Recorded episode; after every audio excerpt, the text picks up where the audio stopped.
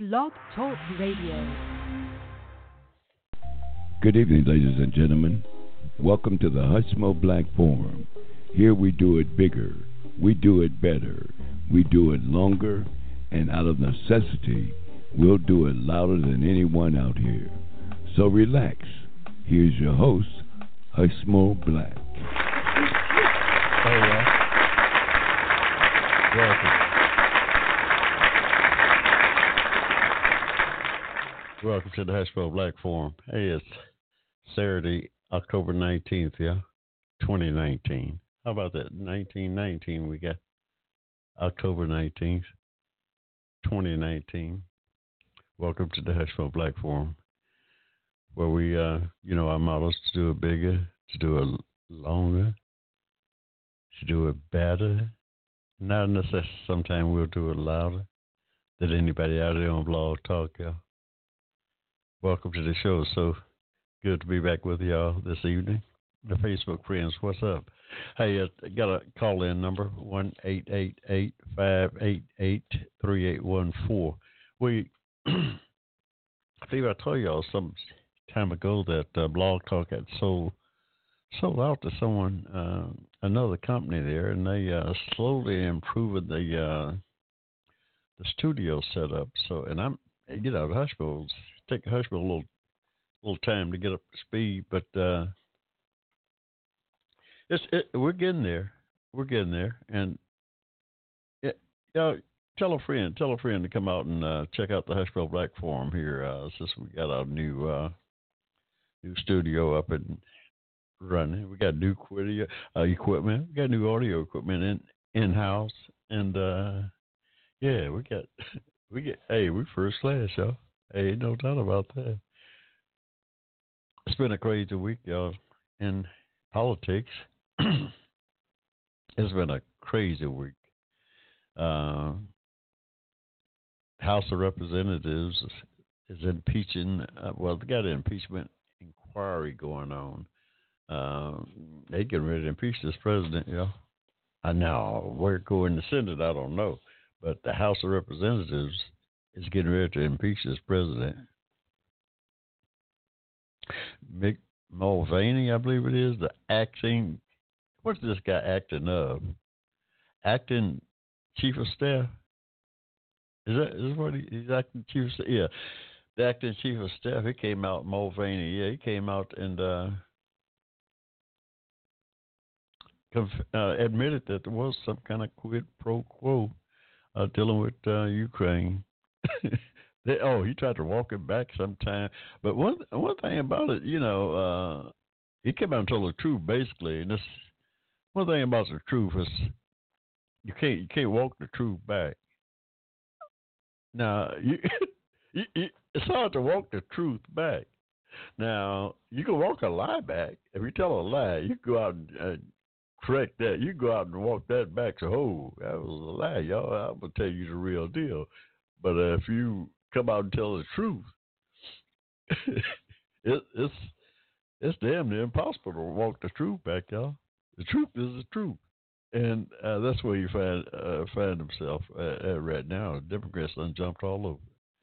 So, oh, you, the chief of staff come out and admitted uh, admitted guilt in this thing here, and implicated uh, the president and everybody else who uh, who had a, a hand in it. So I don't know. You know, I, I have very little faith in uh, this uh, uh administration and the uh, politics that, that they're uh, running down. In fact, I've got uh, a real, a real, real problem with a large segment of uh, this president's base my fellow Americans who uh, claim to be uh, his supporters. I, something is wrong.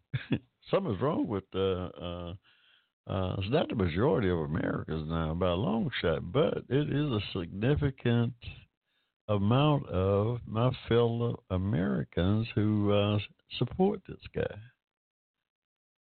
who support Donald Trump as president. It's something is wrong uh, with that uh, with that uh, dynamic there because it's not hard to see that this guy's got all kinds of serious, serious flaws that uh, run counter to um, my values, and, and I think the values of most uh, Americans. You know, I'm, I'm not an angel, y'all, but something something is wrong here. Uh, we uh, so we got the impeachments going on. Uh, got a real Donnybrook going on over in Britain there with this Brexit thing. Boris Johnson, who was uh, Donald Trump's twin brother, English twin brother, there in uh, England, the Prime Minister of England. He just came into power here about a month or so ago. He's about as eccentric uh, as Donald Trump. the guy got more sense than Donald, though. Oh yeah, this guy got more sense than Donald. not much, but or not. Oh no, not not much, but he he got more sense than Donald, I believe. Now that's just me.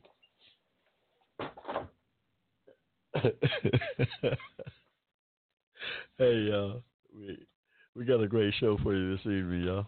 Y'all hanging there with us, and uh, we uh, speaking of the British, you know the British I don't know if y'all has ever been to uh, uh, England, but uh, the British has uh, has a uh, real dry sense of humor, and uh,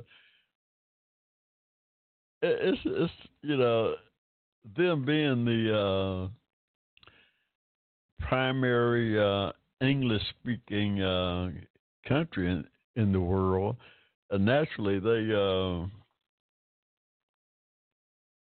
have a way with the Queen's English like no one else. Uh, and they have a way with the Queen English like no one else.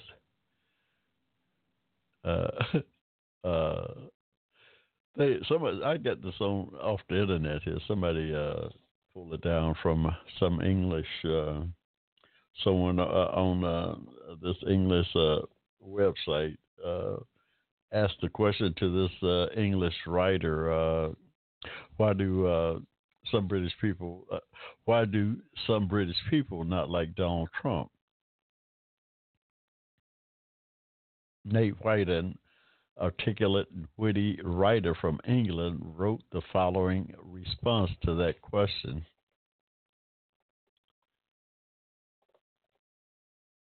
A few things spring to mind, he wrote. Trump lacks certain qualities which the British traditionally esteem. For instance, he has no class, no charm, no coolness, no credibility, no compassion, no wit, no warmth, no wisdom, no subtlety, no sensitivity, no self awareness, no humanity, no honor, and no grace. All qualities, funnily enough, with which his predecessor, Mr. Obama, was generously blessed. this is just the start of this. This is just from this British writer uh, talking. I love how the uh, uh, uh phase uh, uh, sentences and uh, said that Donald Trump, for instance, has no class, no charm, no coolness, no credibility, no compassion, no wit, no warmth, no wisdom, no subtlety, no sensitivity, no self awareness, no humility, no honor, and no grace. Other than that, the guy's fine. hey, uh, uh, the, Hushmo was, uh, uh, having fun, y'all. We just get back we just re- reaching our uh, stride out here with our new setup. But uh, yeah, that was this British. That would that would be now. I I probably think uh, I don't know. Well, he's the president, y'all. but uh, for how long? I want to say not long, but he right now he's the president. yeah, the Syria thing is blowing up. They he got the Republicans teed off at him. Mitt Romney, he's uh Mitt Romney might be setting his as, as positioning himself to make another run for the presidency. because uh, he he uh I mean but anybody can see that uh, what this guy is doing in that office is selling the country uh, out, selling the country down the drain. You know, is what this president, some general said. Uh, the American democracy is under attack by uh, the president of the United States. Listen, this is a retired admiral, y'all. Said that the American democracy is under attack from the American president. that, that, that, that, that's scary. Uh, it's scary, but true. That's scary, but true, y'all. Yeah. This democracy is under attack from the president. hey, y'all better stay prayed up. That's y'all, y'all, y'all better stay prayed up, y'all.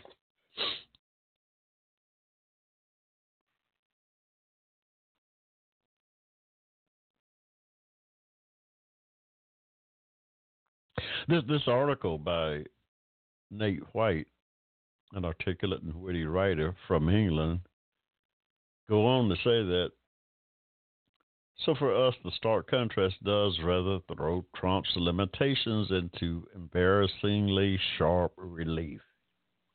Plus, we like a laugh.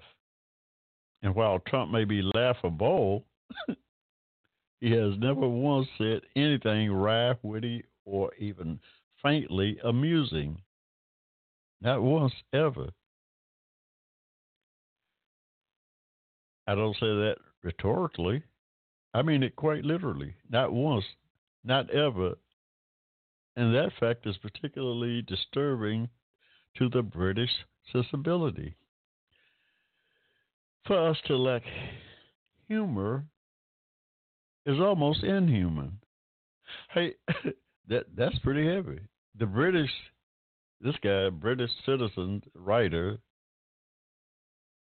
say that for the British people to lack humor to them is almost inhuman in itself. Wow. So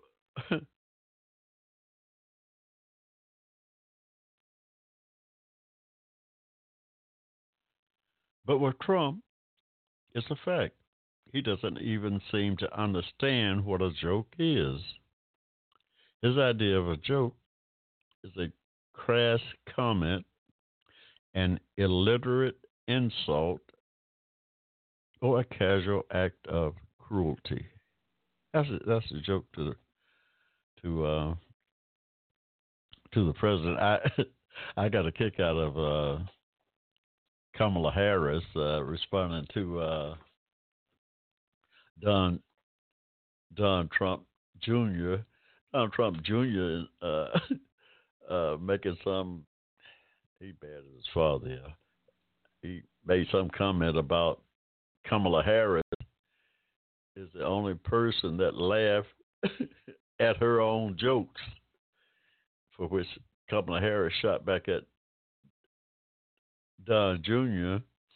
that Don Jr. would know a joke if he was raised by one. wow. Whoa. and one thing I like about Kamala now, Kamala is, is quick on her feet.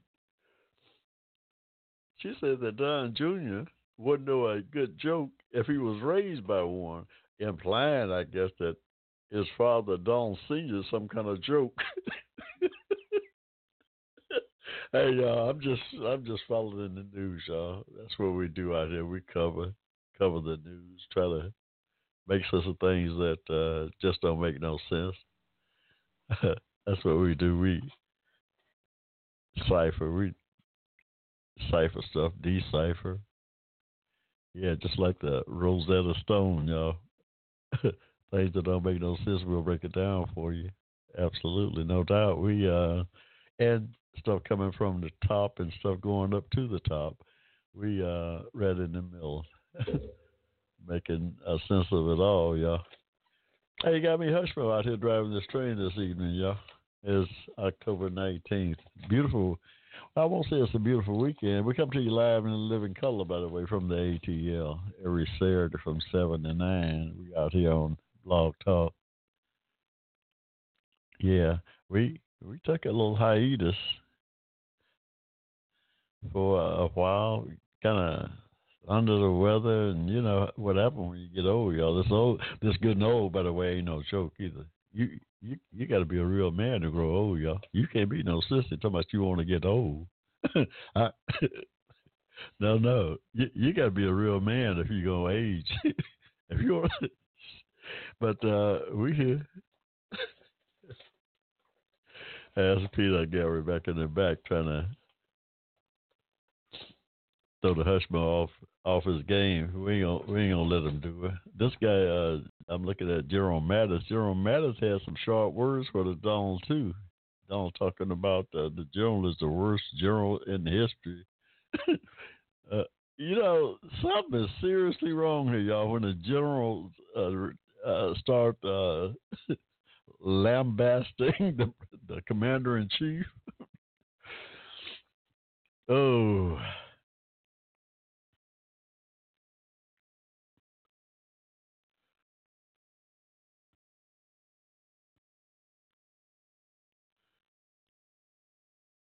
Yeah, I um I know what the problem is though, yeah.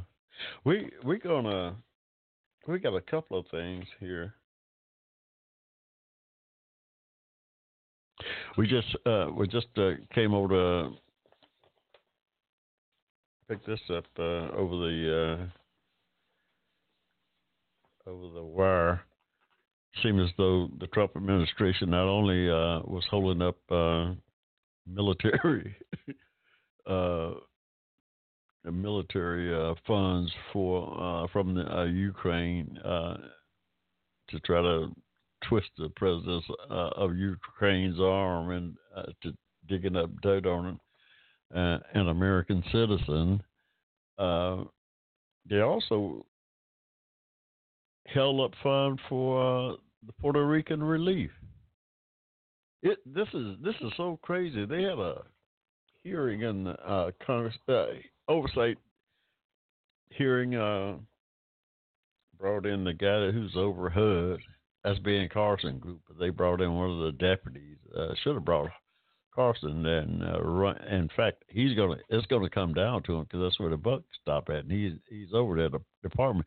Seems as though uh, uh, this past year, um, HUD didn't release. Uh, well, listen, listen at this. Puerto Rico uh, had some 20 million, 20, I think it was like 20 billion dollars uh, uh, uh allocated for relief. Uh, uh, work for Maria, who came through there and devastated that place, y'all. Devastated. They have when uh, HUD uh, came uh, time for them to release the money. Uh, they had like 17 states who got damaged. 17 or 18 states, including uh, what 17 states in the the uh, territory of Puerto Rico. They released the money to all 17 states, but did not release the funds initially to Puerto Rico, and only gave them like one, not even a third of that 20 million dollars. They have not received all that money yet and they held it up against the law, according to this article here. They held up that aid money to Puerto Rico for, and they still trying to get to the bottom of why in the world are you holding up this money to people who so desperately need it, stuck out there on that island? Uh, lucky they ain't underwater. Uh, pretty much they are because the the roofs on their house houses is, is uh, off, and you know just a horrible situation there in Puerto Rico. And I love that that island. I've been there several times, and uh, that's just a shame, y'all.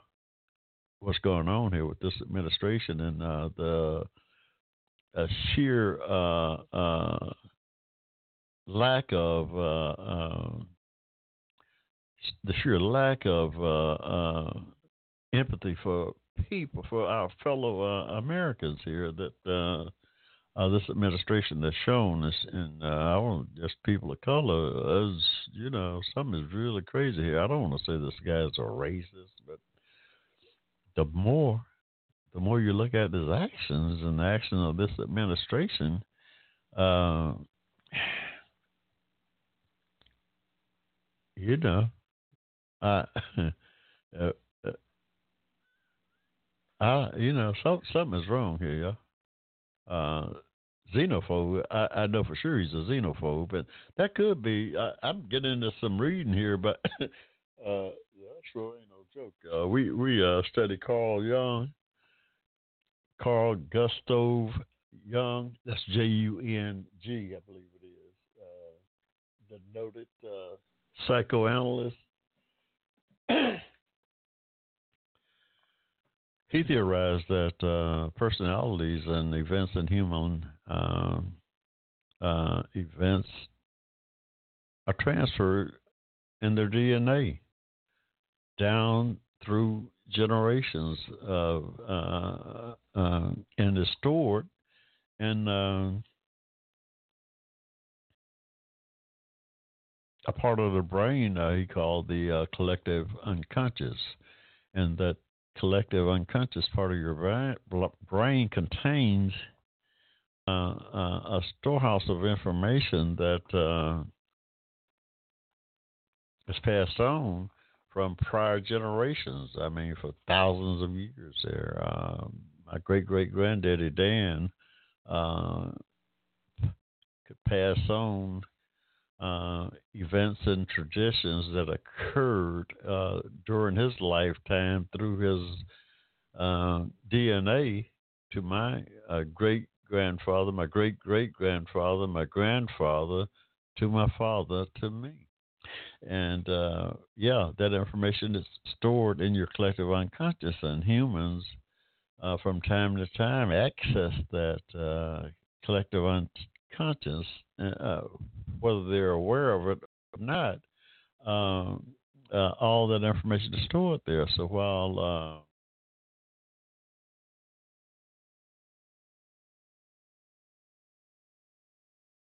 Donald Trump's grandfather was uh, uh, I don't know if he was a Nazi, but he certainly uh, was uh, living in Ger- Germany at the time of Karl Marx. Hey, uh, y'all have yeah, have y'all read up on Donald Trump's uh, uh, grandfather Frederick? He was a pimp. He, no, he was a pimp. If you go say, "Oh no, come on, hush, Mo." Hey, I'm telling you, Donald Trump's great Donald Trump's grandfather Frederick Trump was a pimp. I, I read it. I don't take my word for it. Go check it out he came over here uh, running from the military, like his great uh, his grandson. He was running from the military over there in Germany. I think it was 1885. He came to this country as a, like a 20 year old, as a youngster anyway. 20 went out uh, came from I guess he came through uh, right, Ellis Islands where everybody else was. Uh, I think he came through Ellis Island Anyway, worked his way all the way out to the Yukon. There set up a brothel and started uh, uh, uh, selling ladies their services and made a ton of money for back then. Yeah, Donald this Donald Trump's grandfather was a bro- operated a a, a whorehouse. Uh, if we go put it like he operated a whorehouse and made big money while dodging the military draft in Germany, y'all. Yeah, while dodging the military draft in Germany. So, uh, I don't know what happened. You uh, that uh, gold rush out there in the Yukon. You remember that back in the 18, the turn of the century. Anyway, it, it came to an end, and he pulled up stakes, went back to Germany. Of course, after he uh, turned 35, because after 35, you'd have to go to the military. So he waited till he. this is Donald Trump's grandfather, y'all. He waited until he turned 35. He went back home in 1905, was it? And uh, tried to get his German citizenship back. They checked him out real quick, like he was up to no good. But he did have a pretty big bankroll in this little town he was from. He had took all that money uh, at May selling ladies over here in this country back to Germany with him. So he had a pretty good little nest egg. Yeah, he ran a hotel over out there uh, in the Yukon and uh, made a pretty uh, pretty sizable amount of money took that back to Germany, tried to regain his German citizenship.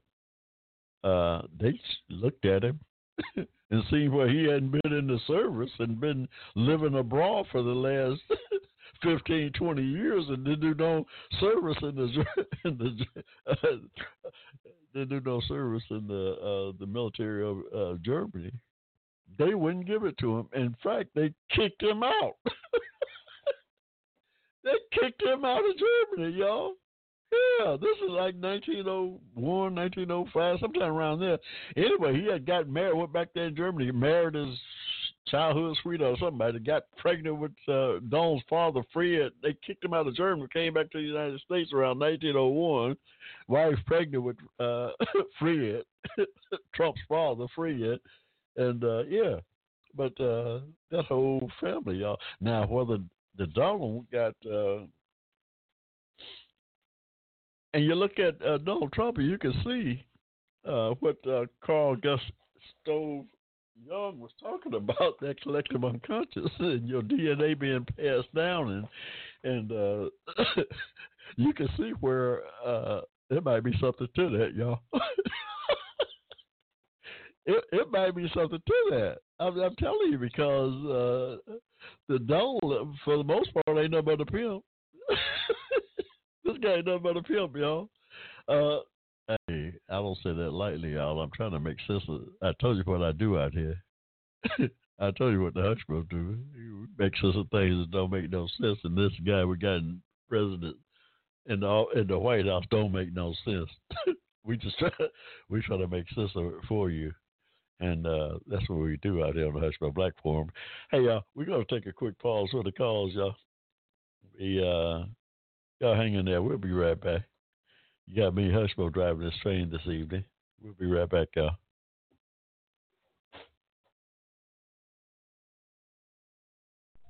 Advocating on your behalf, you're listening to the Hushmo Black Forum. Tell your friends about us. Saturdays, 7 p.m. to 10 p.m. right here in cyberspace.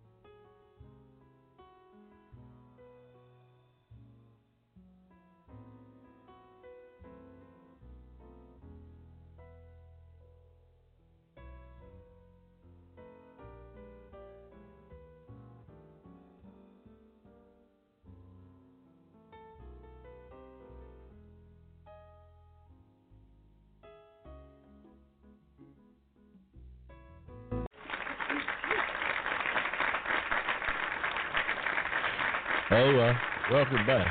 Welcome back to the Black Forum, y'all. Got me Hushmo driving this train this evening, y'all. Like I was just saying, there's so much going on in the world, I could hardly keep up with it, y'all. The NBA. The NBA's got this big fight with China. I don't how how in the world do we uh, how what come to find out China's one of the NBA's biggest markets. Yeah, National Basketball Association. One of their biggest markets is China. Hell, they got two billion people. they got two billion people, and apparently they love basketball. So uh, they got. I, I still can't figure that thing out, y'all. They say they got some kind of. Uh, somebody tweeted something and kind of teed off somebody over there in China. But if you got two billion people, you can't say nothing without pissing somebody off. I'm gonna tell you that right now ain't nothing that can come out your mouth.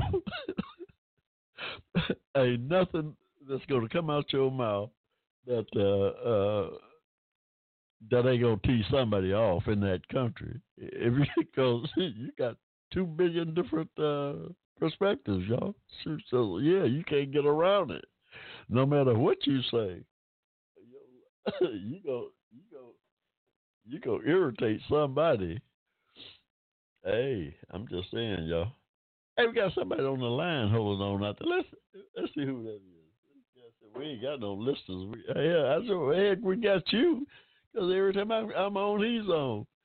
Hey, we got a free call in, y'all. One eight eight eight five eight eight three eight one four. We advocate out there, advocate for social justice on behalf of Americans of African descent. That's what we do yeah, we advocate for social justice on behalf of Americans of African descent. Not because we don't love everybody now. We want to let you know we love everybody. Uh, it's just by extension, we find ourselves advocating for that group. And uh, yeah, Lord knows we need all the advocacy we can get, y'all. hey, these are trying times, y'all. Right now, more than ever. Hey, let's see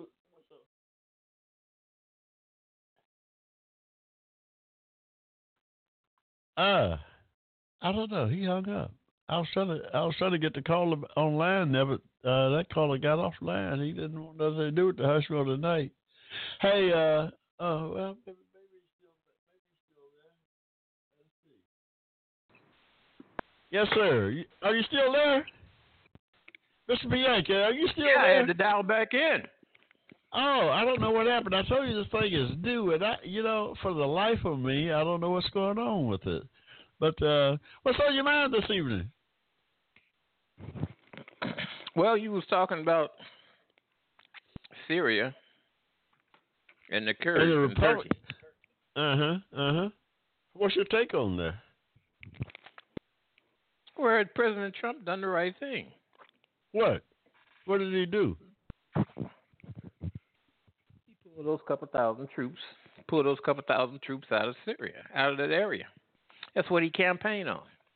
No, he didn't pull them out the area because uh, didn't he send two thousand troops to Saudi Arabia? That's the same area. What What do you mean pull well, them he out? pulled them out. Of, he pulled them out of that conflict and put them in another one. No, is that, he, that well, whatever he do, he he came out. See, they're not shooting at soldiers in Saudi Arabia. They shooting at American soldiers in the conflict with Syria, and let Turkey handle it. Is See, that Turkey all life? nation. And, but uh, what about life? Life itself, human life. Is that human life important to? What about uh, human life? Is it important to you, the president? Just any, just about human life, in general. Yeah, that's why we bringing. That's why he's bringing American soldiers home. Not not not, not just American American. We only had we only had we had less than uh, uh, a hundred people over there that he pulled out of there. By the way, but anyway, well, I mean, one just, is too just many. life, just life in general. Though is life in general important to this guy? Yeah, American soldiers, American people. He's bringing them home, like he said he was.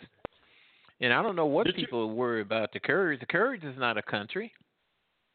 They're nothing but a bunch of nomadic people. And you got a bunch of them in Turkey, so a bunch in life- Iraq, so- you got a bunch of them in okay. Iran. Okay, so so but their life is what? Their life is not important. That's Th- their uh, do you- responsibility. Do you believe it? Do uh, what responsibility? And that, that's their responsibility. It's not American citizens' responsibility. I, I'm just talking about uh, the humanity of this it ain't guy. no hum. The humanity the humanity of this president. is America first. and see, here's another thing: Turkey is a NATO ally Uh huh. that the United States is treaty bound to defend.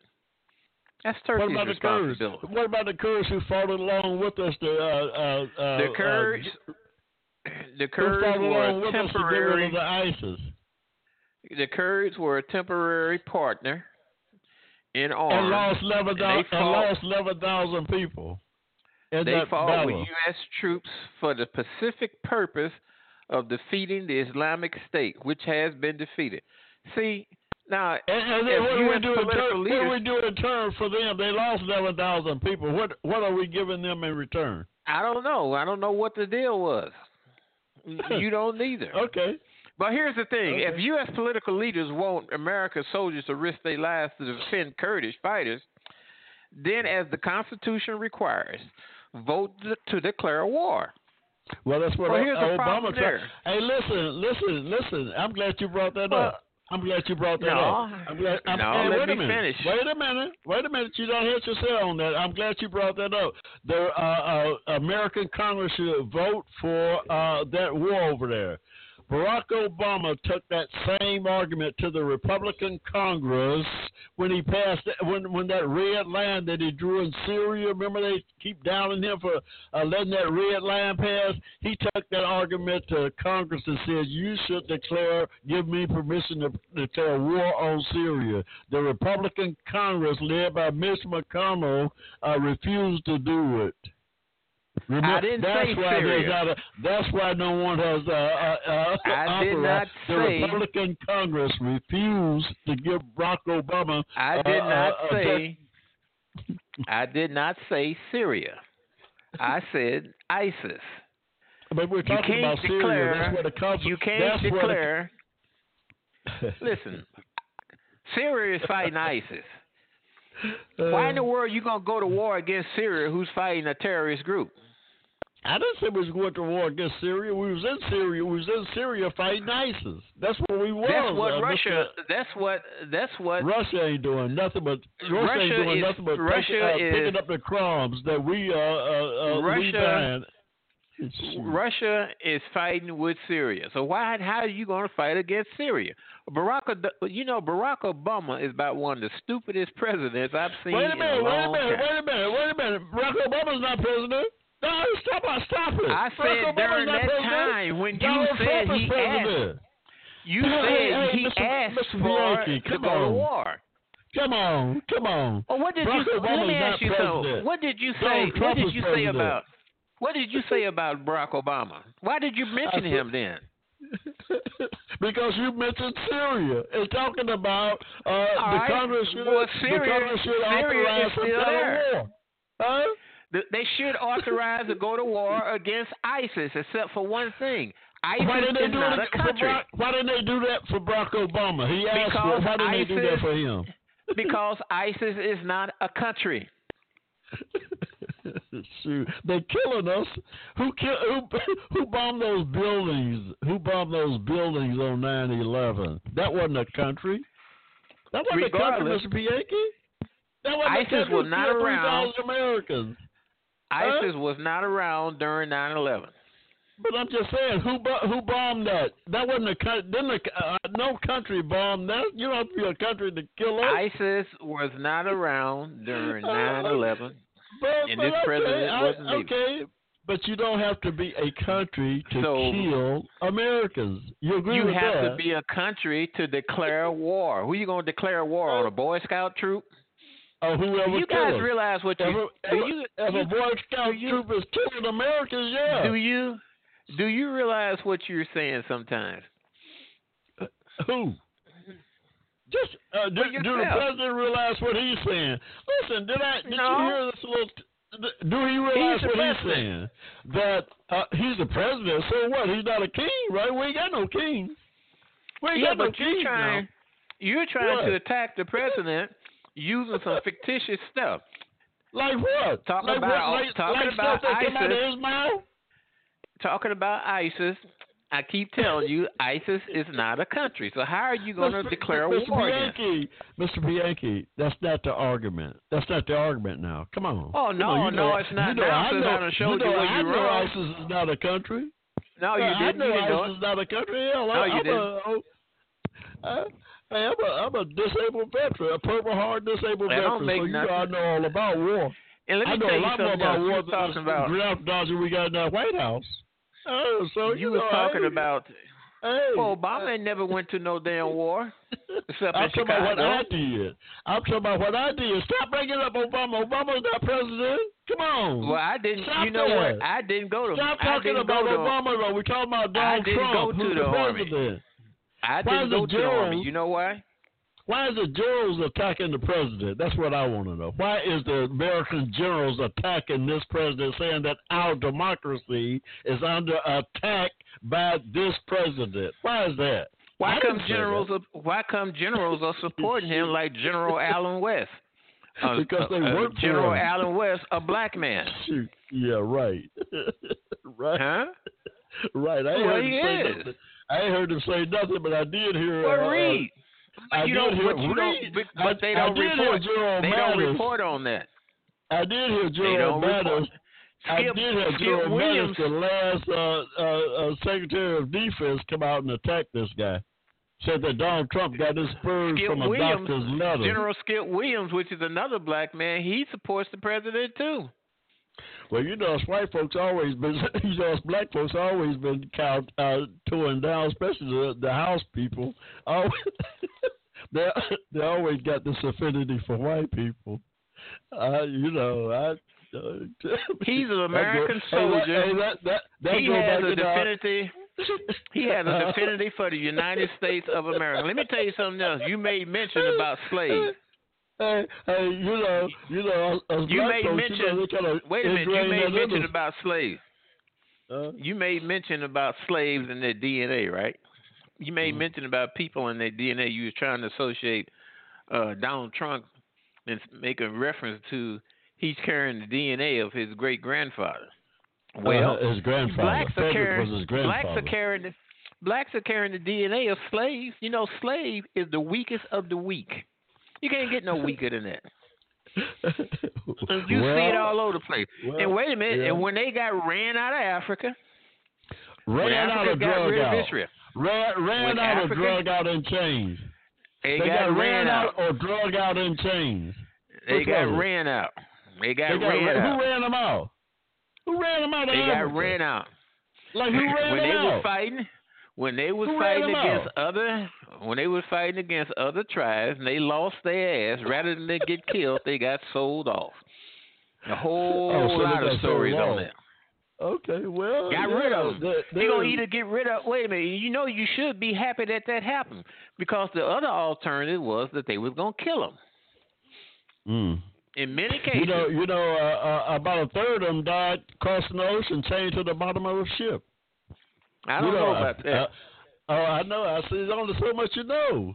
You you know something. Yeah, I I you know things that you want to know. know, but I don't know a third of don't them got killed.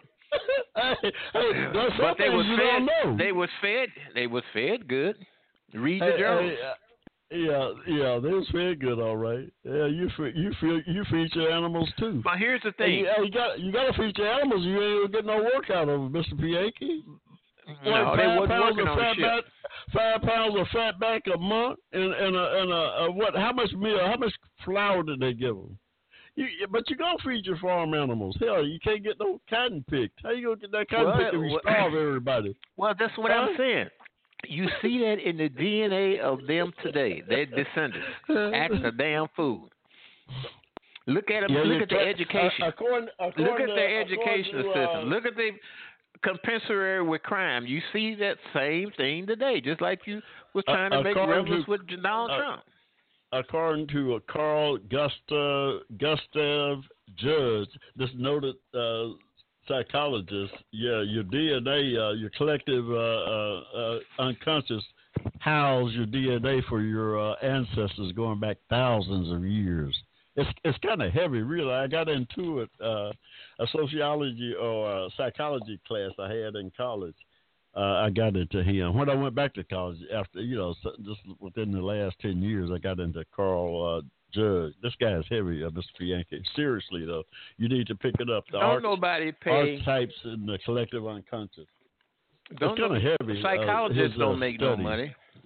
I, no, they don't make no money, but they. Uh, uh, Why are them, so many uh, black people want to be psychologists rather I don't know. I I don't know. I don't know.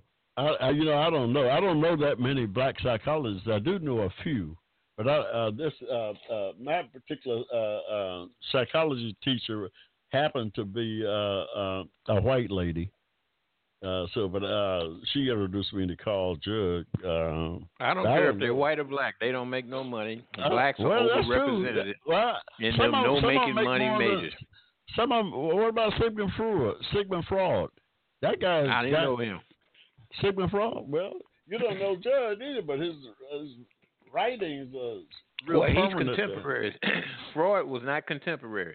What Well, I'm this- saying this is that this was one of his. it's all kind of articles. Jung, this guy's one of uh, Freud's peers. They used to uh, write it's all kind of articles out there that says that blacks Mhm. are overrepresented in low-paying majors, and they include believe. childhood yeah, because, education. Hey, we work, we work, Mr. Frank, uh, black people worked 300 years in this country for free. So you know I know that. Blacks on, did not work we in work, this country no 300 years for sure. we work 300 years over here for free, so you know we're some of the hardest working people in the world. Don't let nobody tell you different. We work 300 years over here for free.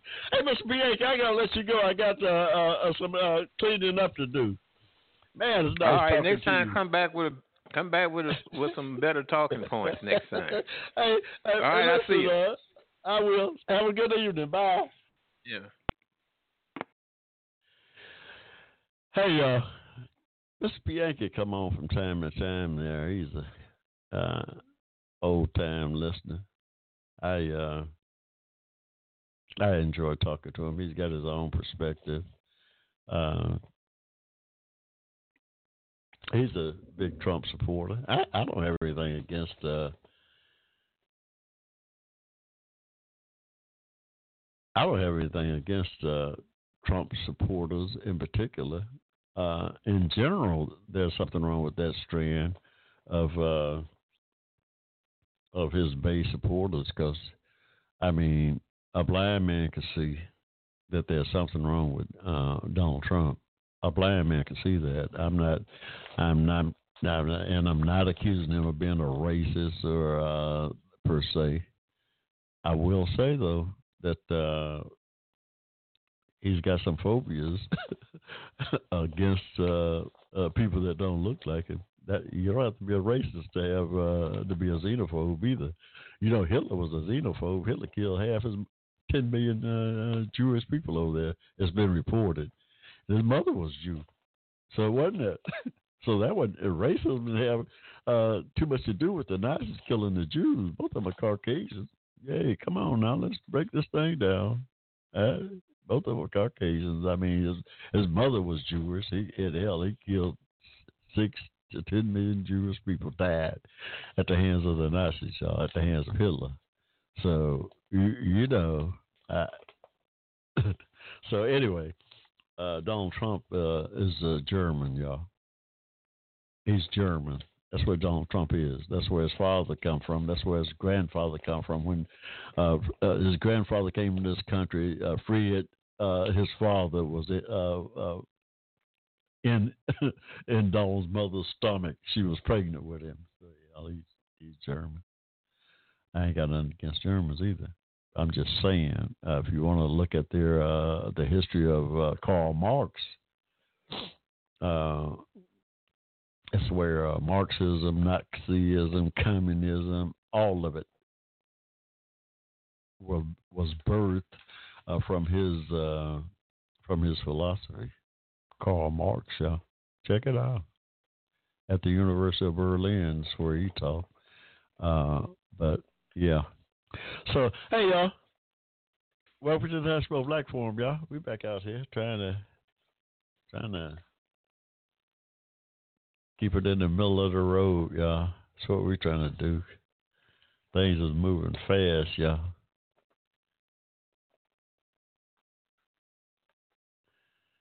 GOP Senator Mitch McConnell speaks out against withdrawing troops from Syria. So I was just trying to tell the last caller there. I, you know, the Republicans speaks out against U.S. withdrawal from northern Syria. Ah, that's the way to do everything. You know? I don't particularly think that we should be all over the world fighting uh, uh, and killing and maiming people either. But but you gotta you can't just uh, out of the clear blue sky start making life and death decisions without uh, some uh, some serious uh, uh thought and planning, know. The critics are slamming Trump's ceasefire with Turkey as a total capitulation. You. That's what the critics are saying. The critic, critics are uh, saying that's total capitulation. Know. Just pull out from Syria there. We done betrayed the Kurds who fought alongside of us, lost 10,000 people, y'all. That means something to me. If I'm, you know, if I'm out there on the battlefield and uh, it's going to be hard for me to, uh, uh, you know, in our position, we're the most powerful country in the world, y'all. We shouldn't be walking away from nobody who uh, uh, uh, shed blood on our behalf on the battlefield. We should not be walking away from uh, the Kurds like we're doing. Uh, there's something fundamentally wrong with that, you know, uh, in my in my uh, humble opinion. That's that's me, the hush Hushmos. In my humble opinion, there's something seriously wrong with that. Let me. I was. Hushmo's a veteran, yo. Got shot up in. Got shot up in the war, y'all. Vietnam. I'm a ex-marine. Uh, got shot up in uh, a battle there in Operation Hastings. I'll check out. Um,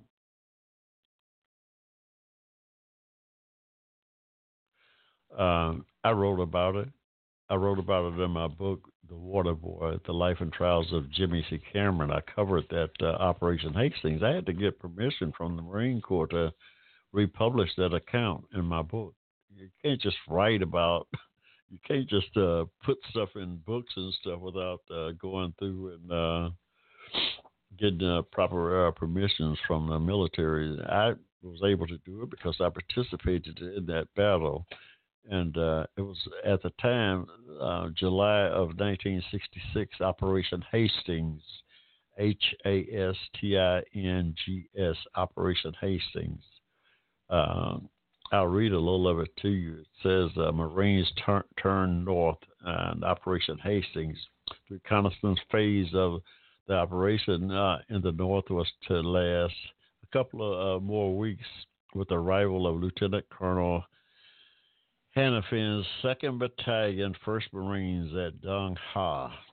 He assumed operational control of the Dong Ha Cam Lo sector while Major Colby retain responsibility for the reconnaissance activity.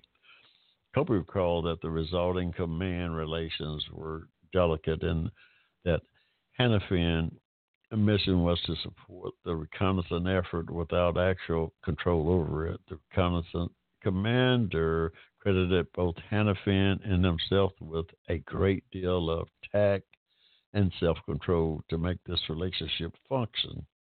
This is just a little write up. You know, they have war correspondence uh, uh, implanted with the, the uh, combat units out there. They uh, document for posterity the uh, the war.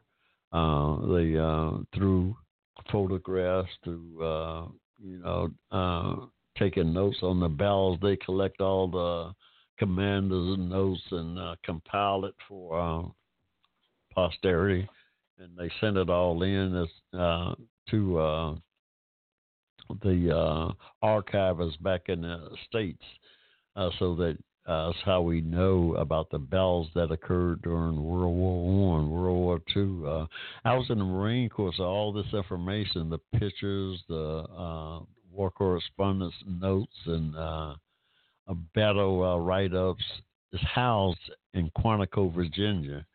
Uh, so I was able to uh, go there. But uh, my my story is that uh, I started writing uh, this book after I retired. I retired in 2007 from uh, I worked in IT for like 40 years. I was working with Computer Science Corporation, my last company that I retired from in 2007. I retired after like 40 years. I got into it in 1968. Yeah, I was one of the first. I started the computer industry. hey, hey, listen. Uh, have y'all seen? Uh, y'all seen the picture? Uh, Hidden Figures.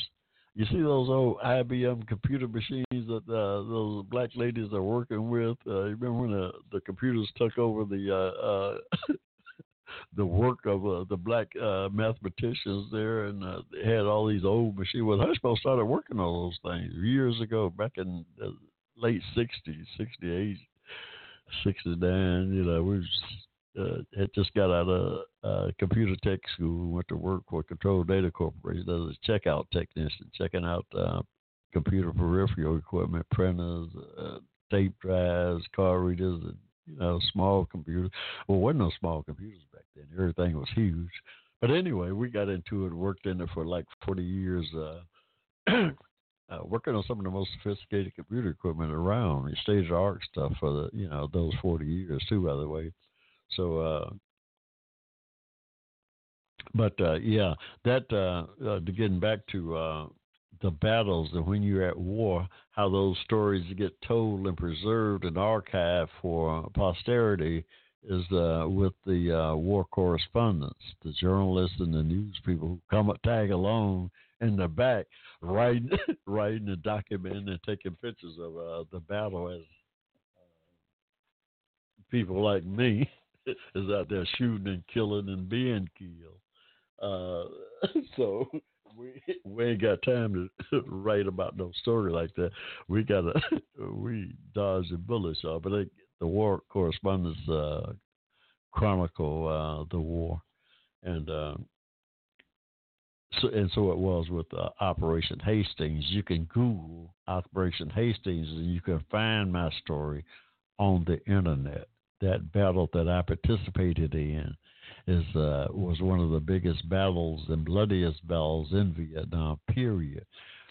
Certainly up to that point, July of 1966, it was the biggest thing over there. That like 12,000 North Vietnamese uh, were shooting at us, and like 12,000 American Marines and South Vietnamese Army personnel was shooting at them. So we had about 25,000 people shooting at each other out there on the battlefield, y'all uh, war as hell, war as hell, and uh, I, I was in Vietnam for almost eleven months, and I don't think it was a day over there that uh, I didn't either shoot at somebody or somebody shot at me. Uh, for the eleven months that I was there, I don't think there was a day that went by that I didn't either shoot at somebody or somebody shot at me.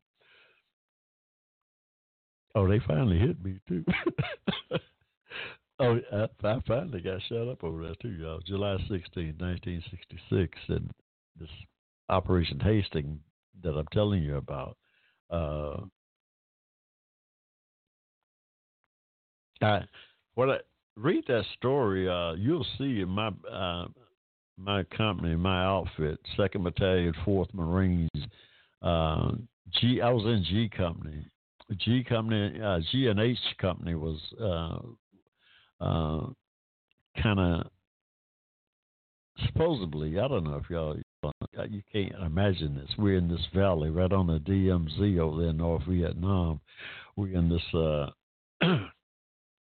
in this valley right at the bottom of uh, this uh, DMZ. Uh, DMZ is the demilitarized zone that separates North and South of Vietnam. Uh, they created that, by the way, a little history. They created that uh, DMZ demilitarized zone uh, demilitarized, which means there's no uh, supposedly uh, military uh, action going on in this divide. A couple of miles wide, maybe that uh, border that separated. They this occurred uh, in 1954 when Vietnam was at war with France. They were trying to get French out of there, who had colonized uh, that country. Vietnam was a French uh, colony, really. Uh, uh, they had turned on the French. It was trying to get them out of there, y'all. Sometime back there, right after the Korean War, and sure enough, by 1954, they drove they drove them out of there. But in that process, uh, the country got torn apart uh, between uh, the communists and the West. Uh, we're on one side, the communists on the other side. The north, the Vietnamese uh, hooked up with uh, the Communist Party, and the South, South Vietnam hooked up with the West, the United States. President Eisenhower signed a treaty back in 1954. He signed a treaty with the South, South Vietnam.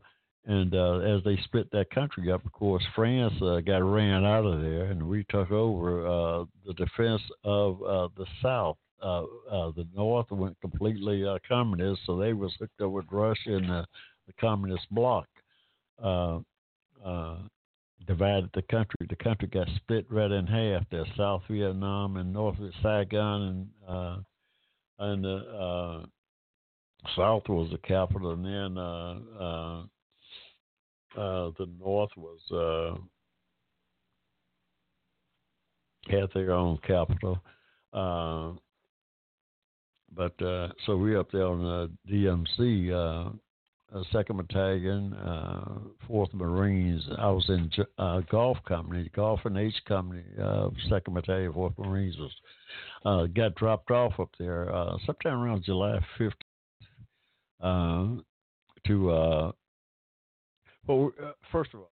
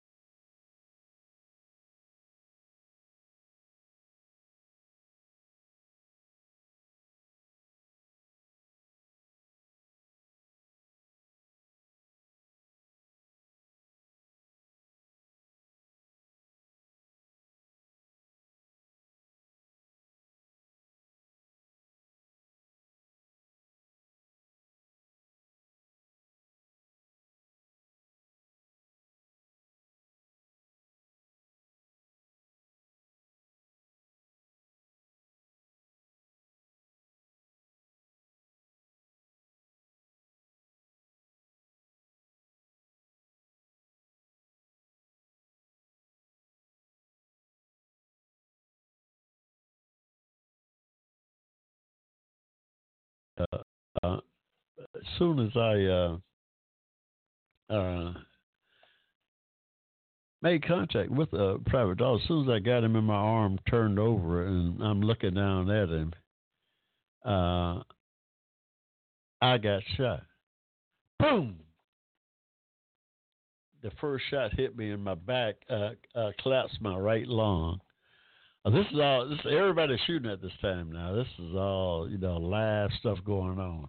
I've got two men down here, Private Dawson uh, uh, and uh, Private Carey, uh, been shot up full of holes. I get shot as soon as I. Uh, he said, "Jim, you better get out of here." I got shot. Boom. I take a deep breath. and I could tell something was wrong. I couldn't get the, I, I couldn't get air like I should. Uh, uh, not knowing it at the time, my right lung had collapsed. It hit that bullet that pierced my right lung, and uh, I kind of uh, uh, blank out for some some while. Uh, you know, I, I don't know what the hell was going on. I I kind of just blanked out, and uh, I can remember well, first of all, the first words out of my mouth when I got shot, I didn't have nowhere to go. I was pent. I couldn't go back because bullets was flying from. Uh, they had us pit in, y'all. They was dug into the side of that darn mountain. Had been dug in there for twelve years. They had us pent down on this river in this valley. I call it the Valley of the Shadow of Death, just like that thing you read about in the Bible, the Valley of the Shadow of Death. That's where we was. That's where I was caught up in that thing, and I couldn't go nowhere. I didn't have nowhere to go. I couldn't go back because I was out in the opening, about a 25 or 30 yard opening uh, alongside this river, and everybody was shooting down at me and my fire team. Just three of us out there right now. The sergeant, the fire team uh, squad leader, he done made his way up there, and he's looking at all this stuff. Everybody's shooting. We shooting back and sooner, and uh, I blank out the first words out of my mouth when I got shot, though, uh, the only words I remember saying at that time was, God help me. God help me. I didn't have nobody else to call on, y'all. Those was the first and only words out of my mouth at that time. God help me. And I pass out. I blink out. And for the next, I don't know how long it was, it seemed like it was an eternity. My spirit, I had this little spiritual epiphany, y'all. I write about this in my book now. I had this little spiritual epiphany. And uh, somehow, during this little uh, time, my spirit somehow connects with the spirit of Private Carey and Private Dawson. Our three spirits, y'all, outside of our physical bodies, somehow joined in this Trinity. The strangest thing, I don't know what happened. The man upstairs had control of the situation, obviously and uh, took me to some place I never that I can't explain today, where my spirit traveled during that time, y'all. I don't know where I went to, but it seems as though I had. Uh, it seems as though I my spirit defied time and space some kind of way. I knew everybody. I knew everything for that brief moment of time, and was getting ready to go somewhere. This, I don't know where. The best I can tell, after uh, some reflections on it over the years, my spirit was headed back to uh, my maker. I, my spirit was going somewhere. back to my maker as far as I could tell. And what brought me out of this, this, what brought me out of this, tra- not, I want to say it was a trance, but this uh, uh, epiphany was the second shot. I got shot again in the back. I come out of it. I'm still, I still got Private Dawson in my arms, holding him.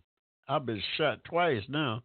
I still got him in my arms, and I realized I was out of bullets. I done shot up all my. I had five or six magazines. I done shot up all my bullets. I got this rifle. That bullet rifle ain't worth a. it ain't no good, y'all. If you ain't got no ammunition, you can throw that damn rifle away.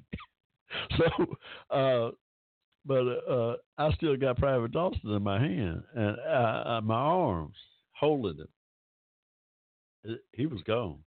Oh yeah, he was gone by then. He was just, you know, he was gone. So I put him down. I'm shot twice now. I can't hardly breathe, and I'm starting to sink. I'm starting. I, you can just feel when you, I'm, I'm losing blood, and I'm not getting the air, and I could just feel myself sinking. Uh, you know, looked like I was getting ready to pass out again. I, I, I got to do something here. I got to move. That Marine Corps training kicked in and says, I sat there one more second in that stationary position. I'm never gonna come up out of there, y'all.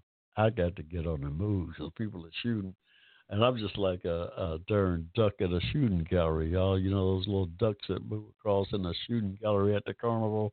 That's the way me and my fire team was out there in that opening. People just taking pot shots down at us, and they were still shooting me and my uh, fire team. We, my fire team member was dead. Private Gary Dawson was gone. They was just shooting still. They were shooting at them every once in a while. Every time somebody looked at them, they shot a boom. Their body bounced up. Bullets flying all around me. Didn't get. I got to get on the move because it's much harder to hit a moving target than a stationary target. I put Howard Dawson down, so I'm trying to get back to the river, back to cover there, uh, where uh, uh, the uh, thicket is right on the edge of the river that I need to get back there. And by that time, uh, I put him down and start crawling, trying to crawl because I'm shot twice in the back now. I can't. Uh, I can't move very good. So I'm crawling back to the river there. By that time, the sergeant had sent another fire team member out to meet me. So I crawl about, I don't know, five or 10 yards. Here's the result from search. I get shot again.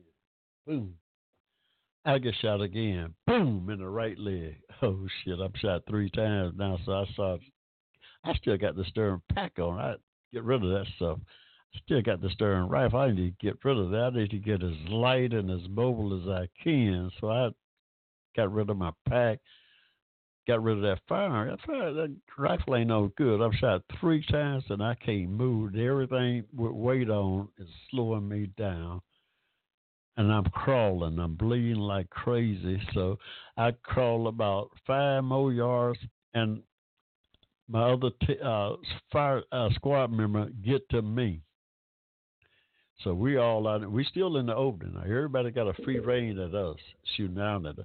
Soon as my fire team member get to me and, and try to pick me up, he gets shot. Boom, boom, boom, boom. Oh shit! and we in trouble. He gets shot. He gets shot four. I mean, he gets shot four or five times, uh, and kind of just fell off of me. I continue to try to crawl back. I'm, I'm still about ten yards from the uh, from the river's edge to, at the cover where the trees and thickets is at. I'm about ten yards away, but I've been shot three times, and this guy, uh, one of my other uh, uh, squad members, that got shot. He drops off. I crawl about a five more yards, and another team member had all over. Everybody's coming out trying to help. Soon as that second guy uh, uh, uh, get to me, he gets shot. Boom, boom, boom boom, I get shot again in the right arm. I've been shot four times now, y'all.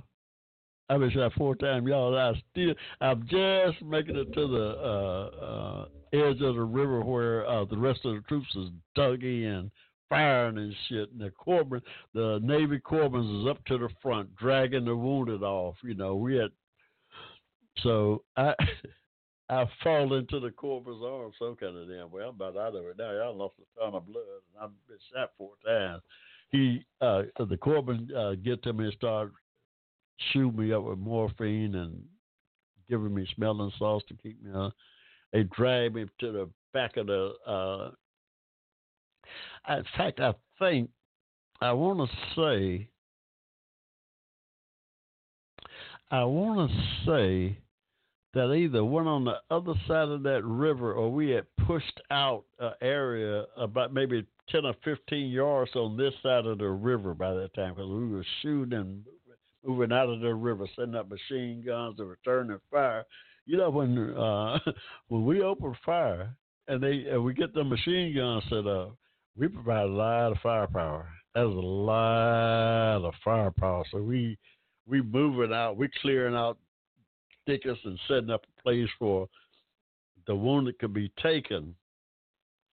I, I don't remember. I want to think that we they drugged me on the other side of the river, but it had to be looking back at on this side of the river that we were on. We had cleared out a little area there for all the wounded. Uh, for the corpsmen, we had like a couple of corpsmen per uh, platoon, a couple of Navy corpsmen. That Navy corpsmen saved my life, y'all. I have so much respect for those Navy corpsmen, but they uh, uh, uh, saved my life. That guy put uh, tourniquets all over me, my legs, my chest, my arm, and uh, giving me uh, smelling salts. And uh, I, they had a pit, a pit down. This was like ten thirty in the morning, y'all. I laid down that dry, uh, ground until two thirty that afternoon. I laid there from ten thirty to two thirty that afternoon. We could not get a medical helicopter in there. They were shooting them down. I was laying there on that ground bleeding, and uh, this corpsman was working on. You know, it was a, it wasn't just me bleeding; it was a bunch of us that got shot up that morning, y'all. but uh, by the grace of God, by the grace of the man upstairs, y'all, I got out of there. I got out of there. And while laying there uh, that time, I got uh, uh, wounded again, shot again in the left arm. So I'm shot five times before we even get on the freaking helicopter to get back to some proper medical care. I've been shot five times. Hey, y'all. I'm gonna let it go, y'all. I'll finish this story next week, y'all. That's my. I don't mean to get caught up in that stuff, y'all. Hey, but we're gonna let it go. We'll see y'all next week. That's me. Uh, uh got me the hustler. Y'all uh, come back and check with us next week, y'all. Tell a friend about us. The Hushmo Black Forum advocated on your behalf by covering news and events affecting the African American community. Check us out at the Hushmo Black Forum, www.blogtalkradio.com.